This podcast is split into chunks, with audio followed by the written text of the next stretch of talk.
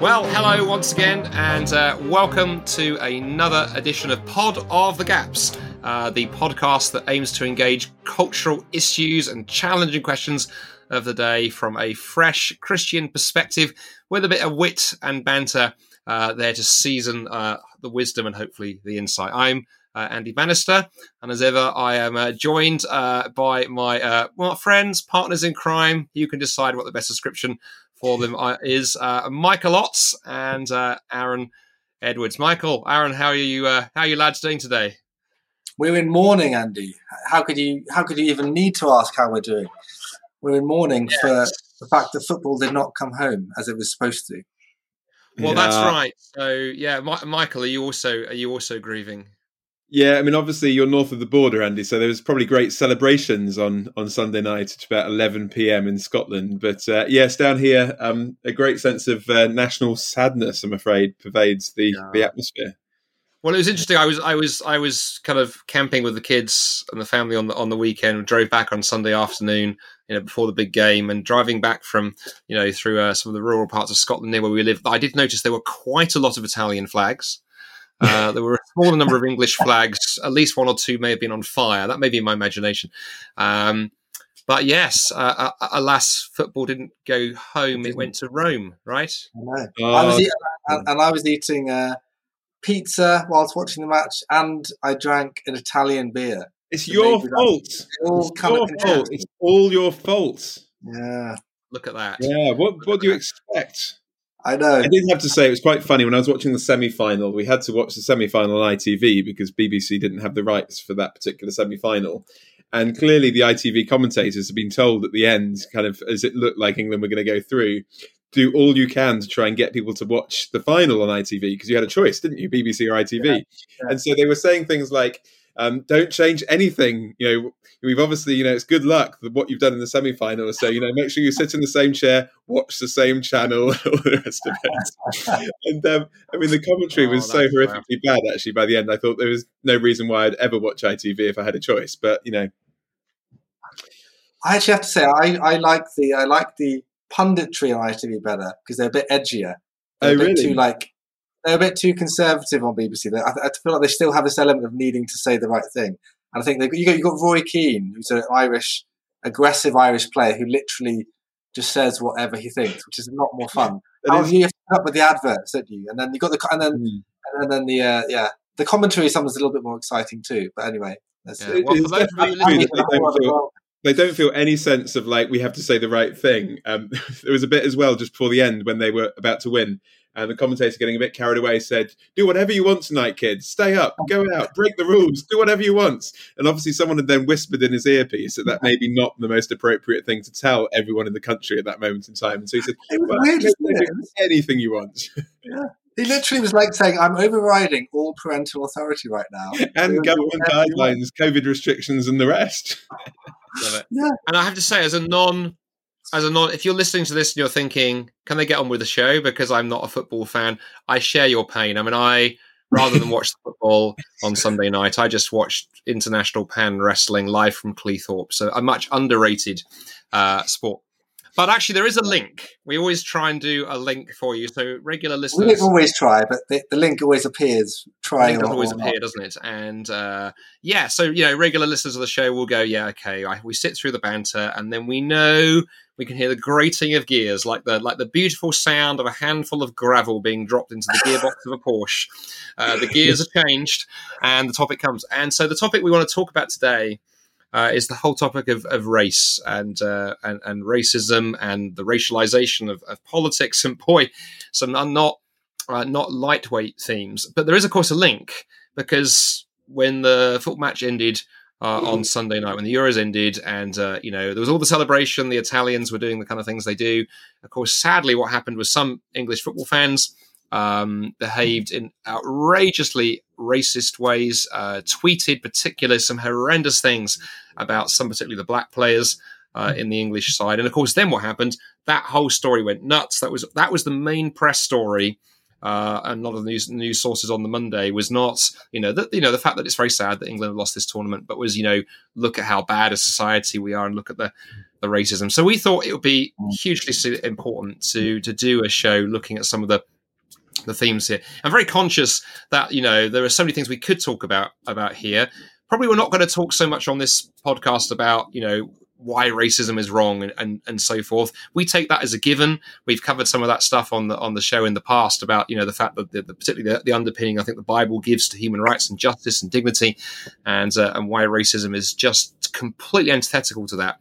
But we're also interested about about some of the ways that I think racism has been politicized and tied into other issues in our society. And I guess one of the first questions I'd want to put to one of you, gentlemen, to have a, a crack at as we as we ease into this this topic would be, of course, I'm very intrigued about the connection to social media here because the, hmm. the part of me is worried whether you know yes there is an issue with some a tiny minority of football fans hmm. and racism and that just absolutely needs dealing with. But i felt very sad on monday for all the football fans. I have hmm. many many friends who are committed football fans who are not racist in one iota but they've been you know labeled with this potentially because of what a few idiots did. But then the way that social media amplified that you know in the past if you were an idiot you were an idiot and it was over. Now you're an idiot the picture goes on twitter it gets magnified the bbc ran a story on it and that's the mm. next day's news so to what extent is social media caught up in in some of this and the way that things are are, are reported is my first question to maybe we could kick around like football kick around either well, guess, related answer there yeah, very, very good. Um, Thank you. But yeah, I guess that is a point. But, uh, sorry, Aaron. No, I was just saying it's very bad. You can't say it's a very good if it's a bad pun. Actually, no, that will encourage him, and he'll be yeah, feeling like yes. It will encourage me. This is true. Then he'll be a victim, though. You see. Oh, but let's not get into that. Right. So we can kick into touch, but that would be the wrong kind of sporting metaphor. So oh. there we go. anyway, but yeah, about social media. I, I, I think the thing that hit me is I was kind of scrolling through it, and you know, several days later, it's still it's still there, isn't it, in in the media feeds? Which was I would be absolutely unaware of any of these comments, um, even though I'm on Twitter. I'd be totally unaware of them unless it was the fact it had been picked up and reported on. Um, hmm. as you say, they're horrific comments, um, but actually they've now been amplified in a way because it's become the number one news story coming out of what's happened at the weekend. Um, and we were saying before we chatted, you know, the thing about Twitter is there's all sorts of horrific stuff on it. Like if you want if you want to be appalled, like just scroll through Twitter, just scroll through the comments on a YouTube video. Um, but if we're going to make that the narrative, and if we're going to make that the standard, it, it's tarring, as it were, you know, you know, hundreds of thousands of English football fans as if that is representative of them. And I just want to ask the question: Is that representative of them? Are we then creating this impression? I'm not denying at all that there are probably some incredibly racist football fans out there and that is horrific. But by by reporting it in the way that we do, have we kind of generated a story that's made it worse than it has and made it a bigger thing than it should have been?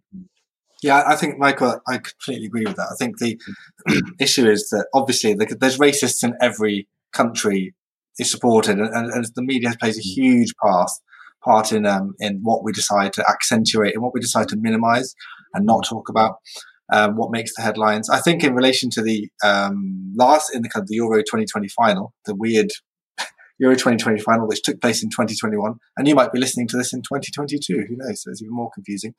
Um, but the fact that the three guys happened to be black who missed, and the kind of idiotic comments that came up about that, mm. I think it, there's even a sense in which um, those comments are reflective of a reaction against some of the mm. way in which we, we overhype race issues, especially in this country. Mm. Now, to be careful. We're going to get into this a little bit more about how it, it's different in different kind of cultural contexts, how we talk about this. But it's certainly the, the, the way in which we view things racially.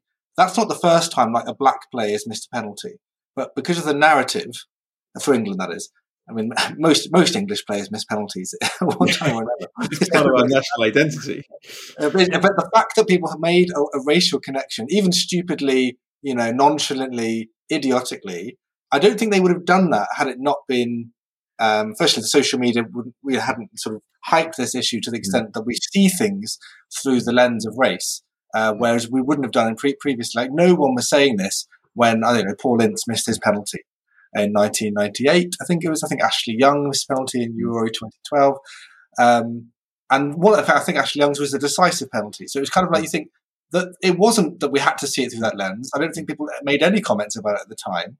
But now we're in this kind of moment historically where we're seeing everything through this lens. I think that's the problem. So there's that. There's also a sense in which, as you say, Andy, the social media way, the way in which it accentuates certain things. There was also footage online which looked absolutely horrendous of white fans beating people up inside Wembley Stadium. And I was like, oh my gosh, this is just awful. We've got to really, you know, we really do have to kind of uh, uh, uh hmm. speak about the atrocities of, of kind of racism and, and, and just brutality and violence where we see it, as, as much as we want to have a go at the, the problems of the narrativizing. Um, but that even that was reported wrong. Like these people looked like they were just racist thugs inside the stadium, beating up, like kicking an Asian in who was on the floor. This Asian guy on the floor, and they're kind of kicking him in. And there's a, a very prominent American scholar who talks a lot about race in New York who tweeted this and spoke about it and said, "Look, why would we even want football to take off in the US when the English fans are, are capable of this kind of disgusting, abhorrent, racist behavior?" And the funny thing about it was that wasn't, it was stupid of these fans to be doing this, but they were sort of carrying out this weird vigilante uh, behavior because they were actually kicking in and pushing anyone of any race because they were kicking in the people who ran into the stadium and, and kind of forced their way through the barriers. So we certainly won't condone, I wouldn't condone what they're doing. It's ridiculous what they were doing. But it, was presented as a racial attack upon this Asian guy who was there, who was one of many people who kind of you know, hmm. uh, unlawfully and broken into the stadium. But that didn't matter because it didn't fit the narrative. And I was just thinking, wow, you know, we hmm. don't need to go to town on that kind of stuff because it doesn't really matter either way, you know, how we defend the, the acts of certain or how certain acts are represented there. But I do think it, it shows something, doesn't it? it? Indicates hmm. the narrative thing, the fact that what fits the narrative, we're going to tell you that we're going to tell you about that. If it doesn't, we're just going to minimize it or not talk about it and it just ends up in a kind of hmm. post-truth culture, which is what we've been living in for a few years now. Mm. There's a lot to there's a lot to chew on there, uh, particularly as you as you said there, Aaron, that connection to to kind of post-truth. I'm all, I was also struck by the fact that, and this connects to perhaps a couple of other episodes we've done in the past. That's you know the way that the way that social media behaves fascinates me because mm. you know on the one hand um, you know, during the COVID pandemic, you know, that's been the phenomenon that, you know, many of us who've tried to occasionally, you know, tweet links to not crazy conspiracy theories, but, you know, well credentialed scientists taking a different view to the mainstream. For example, the Centre for Evidence Based Medicine folks in Oxford who have, uh, you know, been questioning some of the the lockdown stuff here in the UK. You tweet that, and it's amazing how quickly the algorithm at Twitter they take you down. You, are gone. That that tweet is is is is down the memory hole. Um, but yet the uh, the tech lords at Twitter don't seem to be able to write an algorithm that if somebody refers to Marcus Rashford and uses the N word as a racial slur, to me that shouldn't be at all difficult to have the algorithms go, now that mm. tweet is gone. Um. But no, apparently that wasn't the case. So mm. I find it fascinating the way that social media you know feel their ability you know feel the need to exercise their power to police certain parts of discourse but but elsewhere stand back and the mm. cynic would say uh, the cynic would say that you know we forget that behind social media, all the social media giants really want is eyeballs. They don't care whether it's good mm-hmm. news, bad news, mm-hmm. hateful, uh, peaceful. If it brings eyeballs in, their business model is mm-hmm. they want your attention. That's what's being traded in. Uh, not what is right or good or noble, which is interesting, right? Because the Bible tells us Christians those things. But look, another question I wanted to throw out, which leads off what you said there, Aaron. I was very struck by when I watched the highlights of, of, the game. I'm not a football fan, but I watched the news, so I wanted to see what happened. And that, uh, you know, when that, particularly that last young uh, guy, is it is it Saka? Saka is the Saka. last. Saka, thank yeah. you. I'm not a mm. football fan, so I, I yeah. am dragging it from my memory. Look at you, Andy. Racist because you don't know his name. That's what it is. There we go. I could actually, yeah, I could picture him, but I couldn't remember the chap's name. But I say, I really am a, I am not a football fan in any shape or form. Um, when I saw him take the penalty, I, I felt really guilty because the first thought that went through my head was, oh, well, I guess they've, they've put him there because they were trying to create the story young black British player, you know, oh. wins the, the Euros. He's been chosen for his for the diversity lineup of those taking penalties, not for his skill. And then I felt very guilty for that. And then I found myself reflecting, actually, you know, it's notable now when I'm watching, say, you know, a TV show mm. or a movie and say a black actor appears, there's that little voice at the back of your head Mm. now.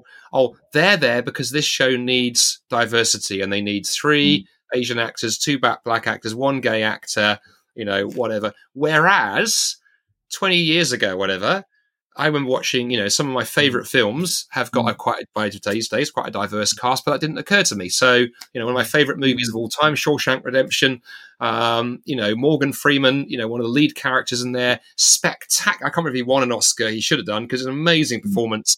But you didn't watch that film going, oh yeah, Morgan's cast because they wanted a, a Mm. black actor. It was just Morgan Freeman, and to this day, he's one of my favorite actors. He's, he's not one of my favorite black actors. He's one of my favorite actors. Mhm. Full stop. But mm-hmm. how have we gone from that time? Or, or am I mm-hmm. right in going that we we've somehow changed from? You know, we see people for the ability they bring to the game or their ability as an actor on the screen to, okay, actually now, you know, their immutable characteristic, their race or their gender or whatever becomes, you know, a controlling part of why they are there. Am I am I being overly cynical or mm-hmm. is this an issue? I mean, I, can totally see where you're coming from because, and I think it's in a sense a reasonable thought process to have because when not so much necessarily in the football, but just in, in life in general, you know, when we have kind of people's job title is, you know, we need to ensure that we have diversity, as in like we need to like literally have you know X number of this and X number of that or whatever then you do start to ask the questions you know is that person there because they are the best person or is it because they are filling kind of a a quota? Um, and i guess that's one of my issues i'd say with the difference between what we what i would say was a good thing which is equality of opportunity and what i would say is a bad thing which is equality of outcome. Um, i think absolutely we need to say are there barriers that stand in the way of certain segments of society getting into this profession or achieving you know their maximum potential in this area of life. Absolutely that's really important to do. Um, my wife's an airline pilot. She's one of 5% of airline pilots who are female in ba and you know she says actually one thing she really wants to do is help other women see that you know it could be a particular um, career choice um, give people that opportunity at least to know that that is a kind of path that you could take um, but it's very, very different to then saying, okay, we're going to have equality of outcome, which is we definitely need to have, you know, 50% or 20% of this, you know, segment of society, because then it leads to the question, well, actually, why are they there? And so I think that's one of the, the dangers by actually actively saying we are going to have, you know, a particular percentage, um, it creates that question. And, and actually, if you are a person of color or if you are a woman or whatever, um, then actually you don't want to be in a situation where you're thinking, well, actually, I'm in this because actually I'm filling a quota. You want to know that actually I'm, I'm in that situation because you deserve to be in that situation. And that's the tension I think that's been created. Yeah. There's also a sense, isn't there, of the, of the walking on eggshells. Like, so even there, Michael, you, you did you just use the term person of colour? I think you Mm. did, didn't you? Mm. So isn't that what the FA chief got fired for using? So you would certainly be no. fired. If you happen to be running the FA, fired You're from the gone. podcast. You're gone, uh, brother. Yeah, but but and that's because that's the, the phrase that we were, have weren't allowed to use for many years here in the UK. Mhm. In the US, has kind of now become more prominent, and it's just you have to constantly rechange your vocabulary based on what the Mm. the kind of latest um, magisterium of of uh, of racial or uh, diversity and inclusion sort of Mm. yeah terminology requires, and, and I think that's a a real problem because again it gets into that problem of us of us it, it, engenders a kind of cynicism in people looking on. It also actually, like I was saying earlier, it gives fuel to the fire of the really abhorrent racists Mm. who, who are going to only get worse um, as a result of this. So if you over yeah, if you if you over egg this issue and make everything about race, or indeed in the same way that people will will make things about um, uh, about gender or, or about sexuality or um, any other kind of you know all of these sort of intersectionality issues. If you do that, you're not you're only going to make the problem worse usually in the long run because you're going to keep making society more and more sectarian, giving people a certain identity uh, on a hill on which to die, which which which can't actually ever truly be sort of extinguished. It's a kind of a perpetual dying on this hill, and and when there's when you get over this one, there'll be another one, and another one, and another one. Um, and so it's very very difficult. But and it, it's say it doesn't help the problem at all.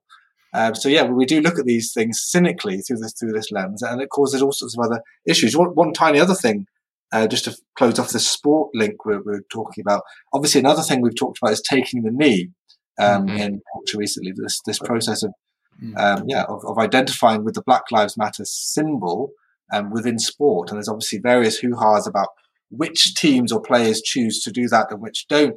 England fans, some England fans booing England when they did that, and then of course even some politicians um, speaking out and saying this is just a, a gesture, um, uh, uh, which is actually not very helpful. And then football players responding, saying actually that's causing making the problem worse. And so it's really difficult because you can't question certain things because there's these new these new sort of ideological foundations we've been told are now absolutely sacrosanct and you can't touch them or question them. And as soon as you do, then you're showing that you're racist, this kind of thing. So, so it's a real problem because you would never, for example, say, so basically, if you don't take the knee, the issue is you are you must be racist. If you if you if you oppose taking the or ask questions, you must be racist.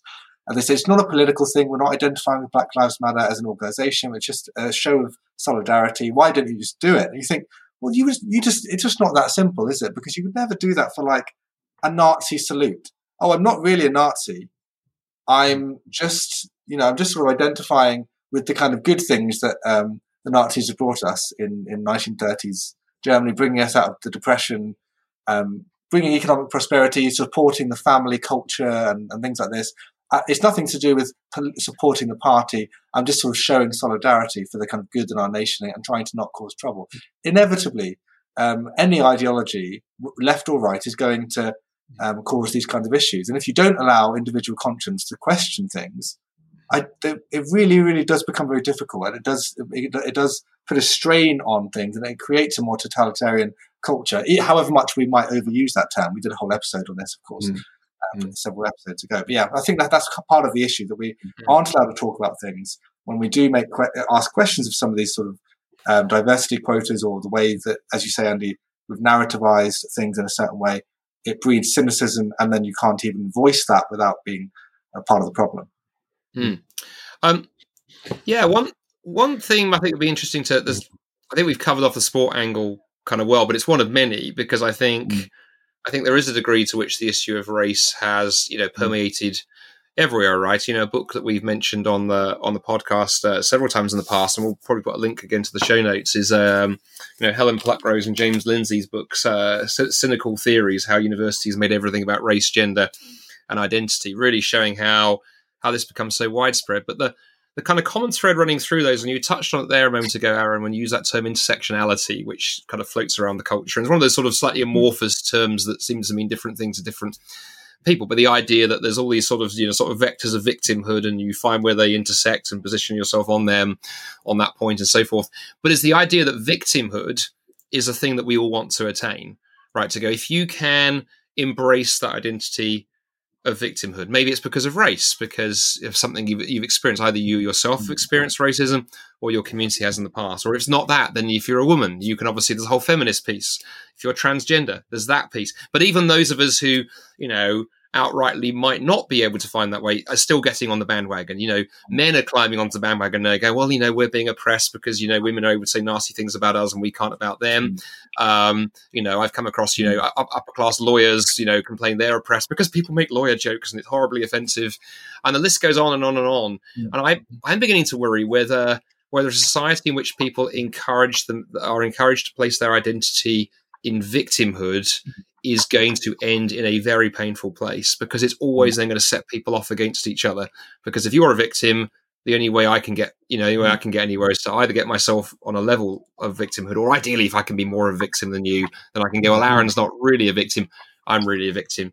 And hmm. then society is just fractured into smaller and smaller and smaller, you know, units of individuals, all of whom have a chip on their shoulder. Again, help us out here, somebody. Is is is should as Christians we be worried about victimhood as a basis of identity?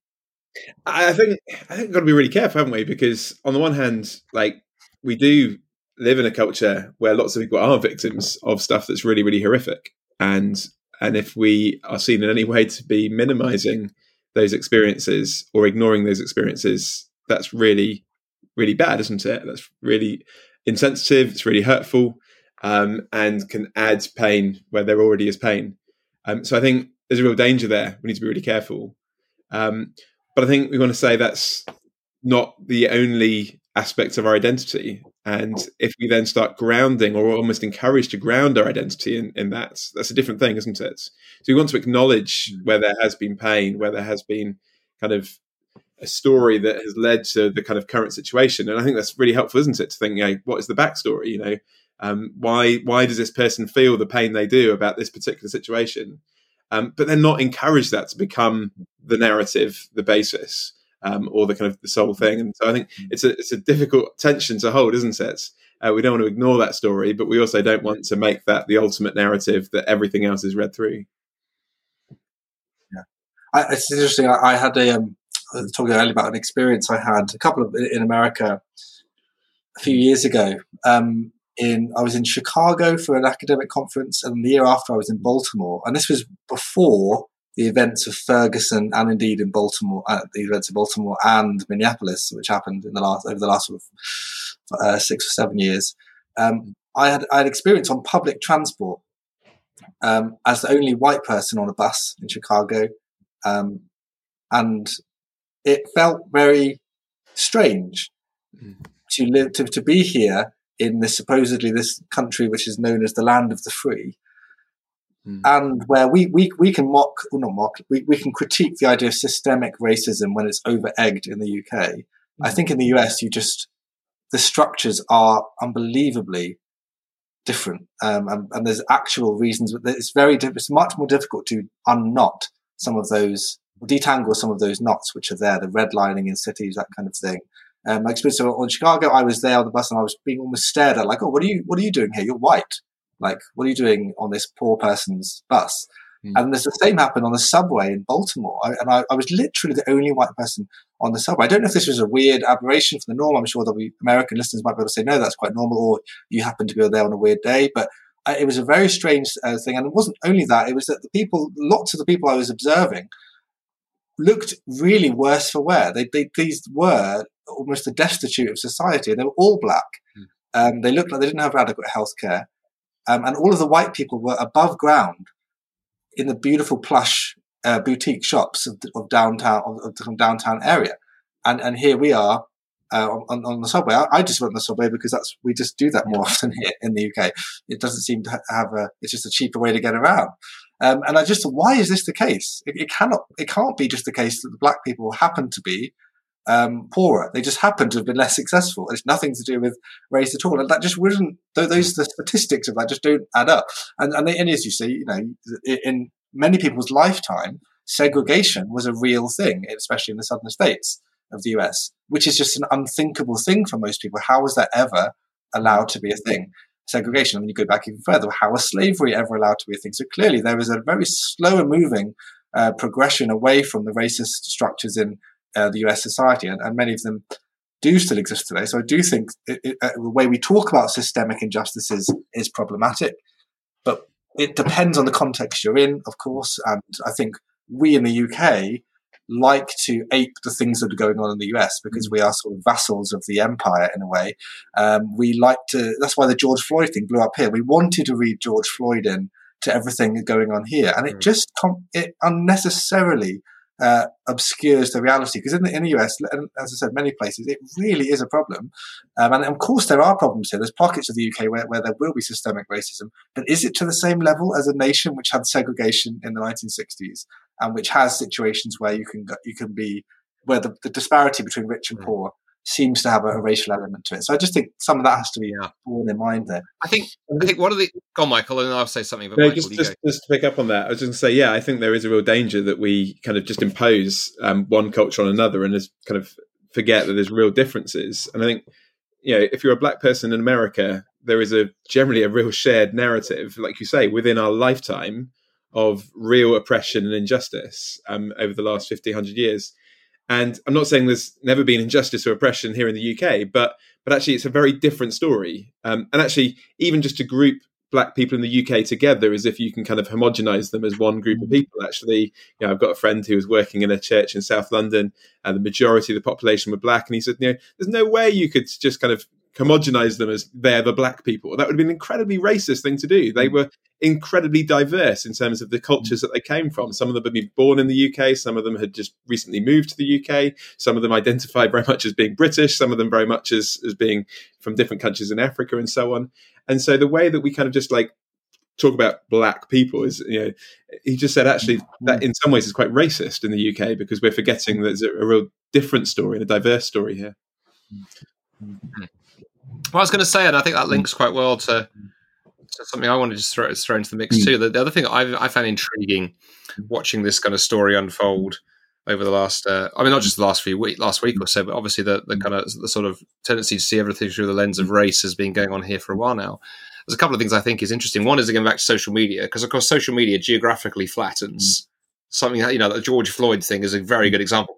You know, Mm. absolute tragedy, and you know Mm. police officers now face justice. But that happened in the states. But because it took off on social media and the, and, and, mm. and tweets no no geographical boundaries, suddenly you've got people getting very angry about it here. Whereas, like, well, mm. it's very sad, but I'm actually more angry about you know some injustice that's happened down the street in my local town, or I should be potentially because that's something that affects my community. I can do something about. Um, is the first thing. But then the other thing that intrigues me is I, I don't know the right word for this, so maybe I, I've got to find a language. But I'm always thinking of the kind of reverse racism that goes on, and you touched on it there, Mm. Michael, that we lump Mm. people together. You know, one example might be, um, you know, we touched on this in last week's episode, looking at as a uh, the sorry episode before last, looking at how to destroy a denomination, and the way that you know certain you know denominations here in the West that want to appear, appear pro- progressive suddenly get quite embarrassed about the fact that people in other parts of the world don't believe as they do in the West, and so we ignore them. Witness the, in that case the Methodists on redefining marriage. We didn't they didn't invite the Africans to that theological discussion because bless them they they, they, they they're not sophisticated enough. But that never gets called out for the racism that it that it is. And then there's this tendency by some you know sort of political camps I think here uh, in the West to sort of assume they own ethnic minorities. So I've Mm. had, you know, I have friends who are, you know, conservative voting and leaning, who are who are black, who tell me, you know, that the, the the the vitriol they get sometimes from their own their own sort of you know community because it's assumed well if you're black and British Mm. you're obviously voting Labour. Well, actually, I don't vote Labour. My friend would say I vote Conservative. I'm I'm small conservative. Oh well, but surely as an ethnic minority, you should uh, you you know you should be part of our tribe. And that tendency to try and use race to corral people for political ends. Hmm. that worries me too because that's not hmm. coming out of a concern for justice. We saw it re- in recent elections here, didn't we? In the UK, up in um, I forget what that by-election was, up in the north somewhere, where uh, where Labour particularly played the race card. In that case, try and hmm. get all the Muslim community to vote for them, not really caring about the issues of you know what it means to be Asian in the inner cities, but going, oh, if we play the right language here, we can get this lot as a tribe. Vote for us, and You that's notice, they, notice they don't use the sort of anti-LGBT agenda to help get the Muslims on board. But Funnily enough, the Labour's views on LGBT were, were played were very much played down in Yeah. that Really? election. I can't conceivably think why that would be. It's interesting, like in the American presidential election, was was Biden quoted as saying, like, if you vote Republican, you're not really black. yes, Like, I'm mm-hmm. sure- sure it was it was Biden, wasn't it? And just that kind of sense of like, you know, to be black therefore means to agree to a certain kind of political kind of agenda. It's interesting actually when Black Lives Matter really took off um, last year. I chatted to a couple of friends of mine who are black and just chatted to them about their kind of reflections on it and and what they were thinking in terms of how that had kind of developed over here. And one of them just said something very, very interesting. He said, um, "He said, well, do you remember when it last became a big thing?" And I said, "Well, no, not particularly. Like in terms of like which year?" And he says, "Well, it was four years ago. What's happening this year that happened four years ago?" And it took me a moment to think, and then I realized, of course, it's an American presidential election. He says this issue becomes politicized by the left in America, particularly um, as a vote winner. And you think, like, you're using people basically, you're using a very genuinely huge issue to basically make a political or try to win a political argument. And you think, be really careful, as you say, Andy, that we're actually kind of reverse racism. We're actually using people to our own ends. it's funny. It's interesting. Obviously, it's worth noting. Obviously, on that, Michael, that the right will do the same. Obviously, Yes, They- yes. they, will use whatever cause um, will help their own. The Republicans do exactly the same, and they, Mm. they, they kind of play into the certain conscience of, of certain voters they want on board. And Mm. Trump certainly did the same. But but you're right that actually, the, I think that maybe the more pernicious element, the reason why it feels more Mm. problematic, is is the duplicitousness. Maybe there's duplicitousness on both sides, but Mm. feels like the moral uh, now the sort of left feel like they are are presenting themselves as the moral witness to the world with the kind of Mm. issues of justice. And Mm. actually, if they're per- perpetuating racism or using black people in order to get power, that Mm. feels like it's more ironic because of the way that they um, go about their business or the kind of manifesto they tend to bring. Whereas on the right, you could argue they're just a little bit more upfront Mm. sometimes about the fact that they, they want power because they want to make the world like this, whatever. So anyway, Mm. I think that that's worth noting. One thing as well that came to mind, Andy, you mentioned your, uh, you know, um, talking about um, Shawshank Redemption and Morgan Freeman Mm. earlier. Uh, it came to mind. I, I remember one of my favorite, one of my favorite films was um, Die Hard with a Vengeance, Die Hard Three, Oh, yes. which I tried to. Uh, I keep trying to um, get my wife to watch. I've managed to get her to watch Die Hard One and Die Hard Two, playing them off as Christmas movies, which they of course are. We'll do a trade, Aaron. You need to say you'll watch Pride and Prejudice. Um, if she'll watch Die Hard with a Vengeance, and then for me, Pride and Prejudice with zombies does count as Pride and Prejudice. That's true. Yeah, yeah. you kind of The irony in my marriage is that it would be the other way around, of course. So we break all the gender stereotypes, and it would be Rebecca desperately trying to get me to watch Die Hard at Christmas, and me saying, no, I think it's too scary. So yeah, there you go. there you go. Yeah. Given Well, her pick that- favourite movie series is Terminator. Oh, really? Wow. Yeah. Well, then the Terminator has actually started putting uh, female leads, haven't they? Or, or the, the female character becoming more prominent. Anyway, but the, the thing with Die with Vengeance was the Samuel Jackson, who's brilliant in that, and of course he's a brilliant actor. Not that we Mm. feel like we have to say that, that's almost like a, a joke as well. That was a joke in The Office, I, I recall. Um, the, the way in which racism is spoken about so ironically in the UK, by the way, because it's so, for, for most people, I still think is the case. It's such an abhorrent thought that you could Mm. be racist. It's, it's ludicrous. Um, but, but we'll get onto the systemic thing maybe in a moment. But uh, um, it was in um, uh, Samuel Jackson. He's he's kind of big on on seeing the world through race. Mm. This was, I think, that Mm. film was in the nineties, somewhere mid maybe ninety five or something. So it's way before critical race theory itself has become a popular um, a, a popular thing to kind of uh, Mm. travail across uh, academia and then into popular culture. Mm. Um, he's making everything about race. He's bringing up his nephew to think through this that white people are out to get you and you need to make your own way in the world because you're black and that's your huge, huge identity, more important than anything else. And Bruce Willis, John McClane, calls him out as a racist, which was quite a controversial thing to do, you'd think. And that's quite a long time ago, but it's effectively the same thing we're seeing today. So in a way, we just need to listen to John McClane more because there is a sense in which it does become actual racism, and a white person should be able to call out racism either from a black person or perhaps more prominently from organizations which may have a mixture of people in who are trying to say that all white people are benefiting from their whiteness without even thinking about it, without being conscious of it, um, because they're white, and therefore they are, are part of this sort of ubiquitous problem, which is uh, in the water, in the air, everywhere. Just whiteness is the problem. And we have all these conferences now about dismantling whiteness. I've seen it in the academy for years. And, and, and that's something I've said before in this, one of the other episodes. I've been glad previously that this stuff stayed in the academy out of harm's way. And now it's sort of seeped out onto Mm. social media and the rest. So, so it's a real Yeah. problem. It does become. Well, I was going to say, I think the uh, the academy is a bit like sort of a you know a Chinese virus research laboratory near to a wet market. That you know sort of things do, you try and contain them, but there's a leaky pipe between two libraries, and before you know it, the idea has leaked. Has uh, well, it's a bit like actually. I mean, they um, I think we talked about this in the previous episode. I mean, the book which I, I mentioned a few minutes ago, you know, cynical theories talks about the fact you know we're living through this age right now Mm. of applied postmodernism. That the kind of sort of the great architects of, Mm. of, of, of postmodernity, you know, played around with ideas in ivory towers, uh, and never, I probably didn't even really imagine that anybody actually would actually take this out and would then start saying that, oh, well, maybe mathematics is overly white, and maybe we need to, you know, or maybe we need to think about decolonizing science. I mean, what does this, hmm. what does this look like? Um, but I want to pick up, I want to, I uh, hmm. think I want to tease out for a minute there.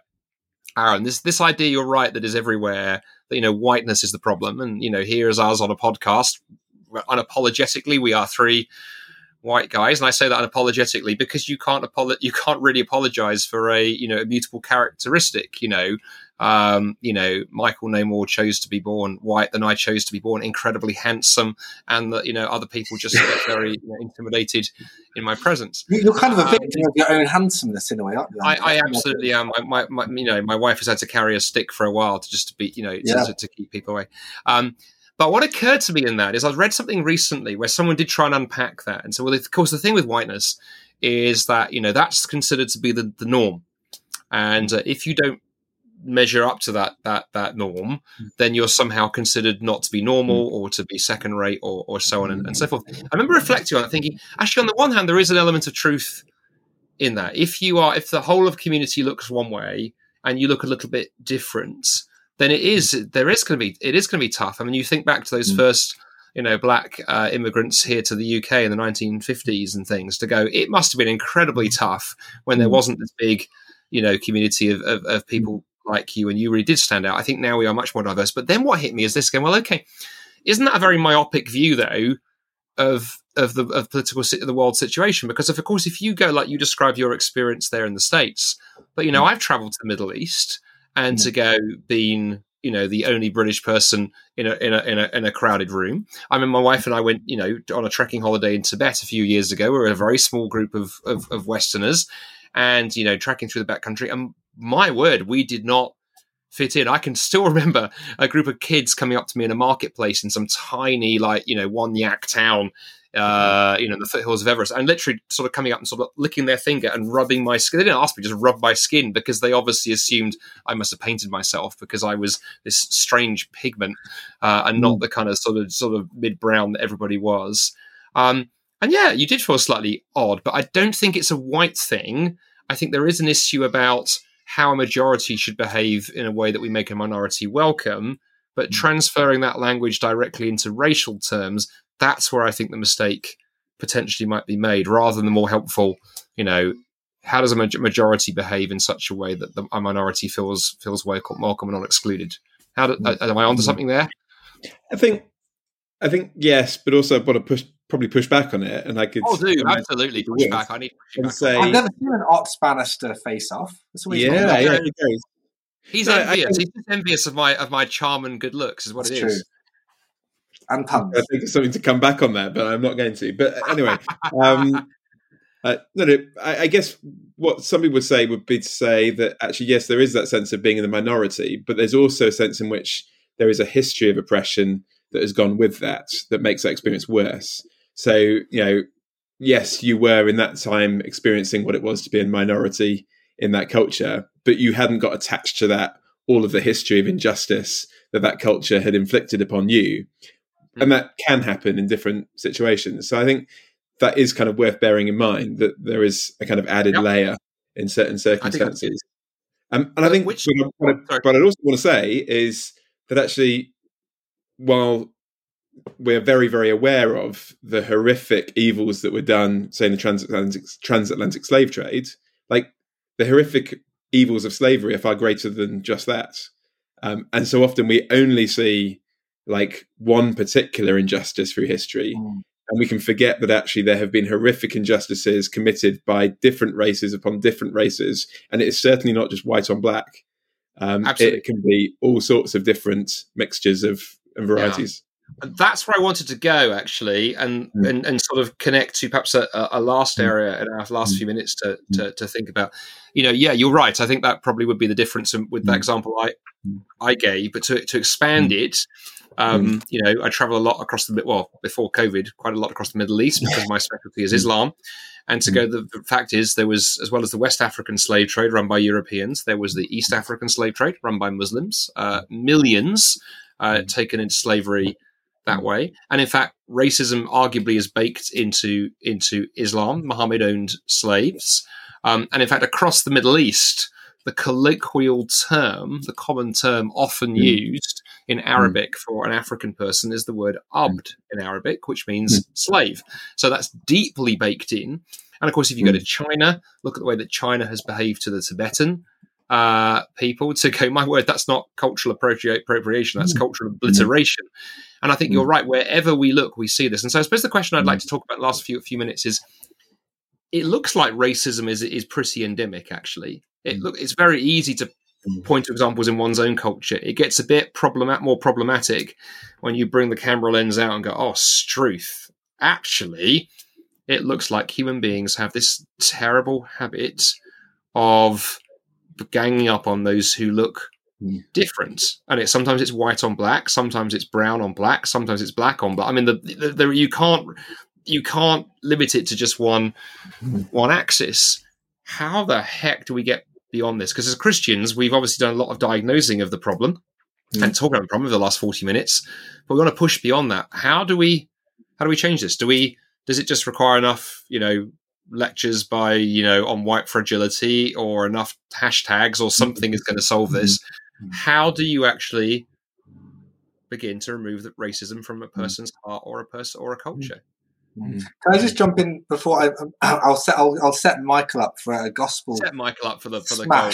A, a, a, a gospel slam or something as the evangelist. So work on your sermon as I'm as I'm talking, Michael. But I'll just say uh, I will mention a couple of things. You mentioned white fragility, Andy, and just to sort of uh, not necessarily to re-diagnose, but just to say a couple more things in in lieu of that. And then I'll mention something about uh, the way the gospel is even spoken of, which is sometimes problematic.